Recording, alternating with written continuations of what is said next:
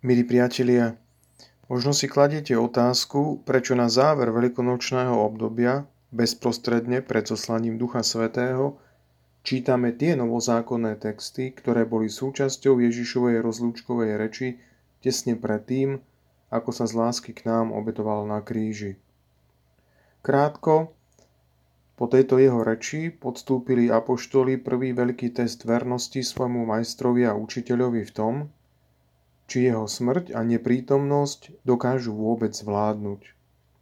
Tu niekde sa ukrýva aj pointa toho, prečo v tomto období počúvame vo svätých homšiach texty zo záveru pôstneho obdobia. Podobne ako vtedy chcel Ježiš učeníkov pozbudiť a dať im návod na to, ako majú pokračovať v jeho diele v čase skúšky, aj teraz, po jeho na nebo vstúpení, si potrebujeme upevniť vieru v Krista ako nášho spasiteľa a vykupiteľa. Z hľadiska dejín spásy prežíva Boží ľud tri historické fázy Božieho zjavenia. Najskôr sa zjavuje Boh Abraháma, Izáka a Jakuba, Jahve.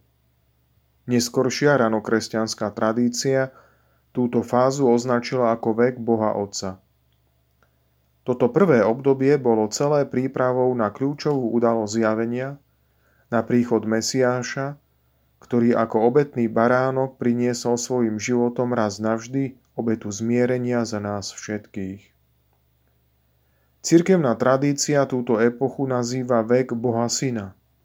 Z časového hľadiska ide o najkračšiu, ale najintenzívnejšiu etapu, kedy sa Boh stal jedným z nás a nastolil nový vzťah medzi ním a človekom, podrobne zhrnutý v textoch Nového zákona.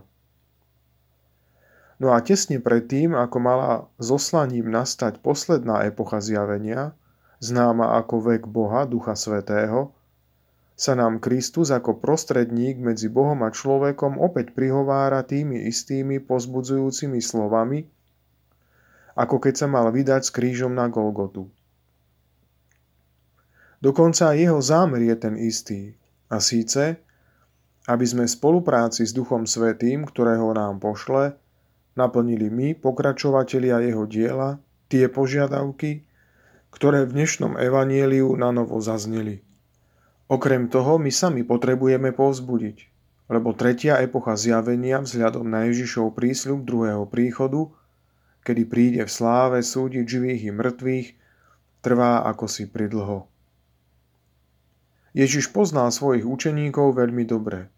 Keď sa zdalo, že sa všetko darí, že veci idú hladko a popri Ježišovi si užívali aj istú dávku spoločenskej vážnosti a popularity, boli apoštoli plní viery a odhodlania. Ale čo potom, keď už Kristus s nimi nebude? Čo sa bude diať s ich a poťažmo aj našim entuziasmom pre Neho, ak narazíme na odpor, ťažkosti a nepochopenie? Zostaneme paralizovaní? Stratíme nádej? Rozprchneme sa a zaprieme toho, kto za nás položil život, tak ako apoštoli okrem Jána a niekoľkých málo žien?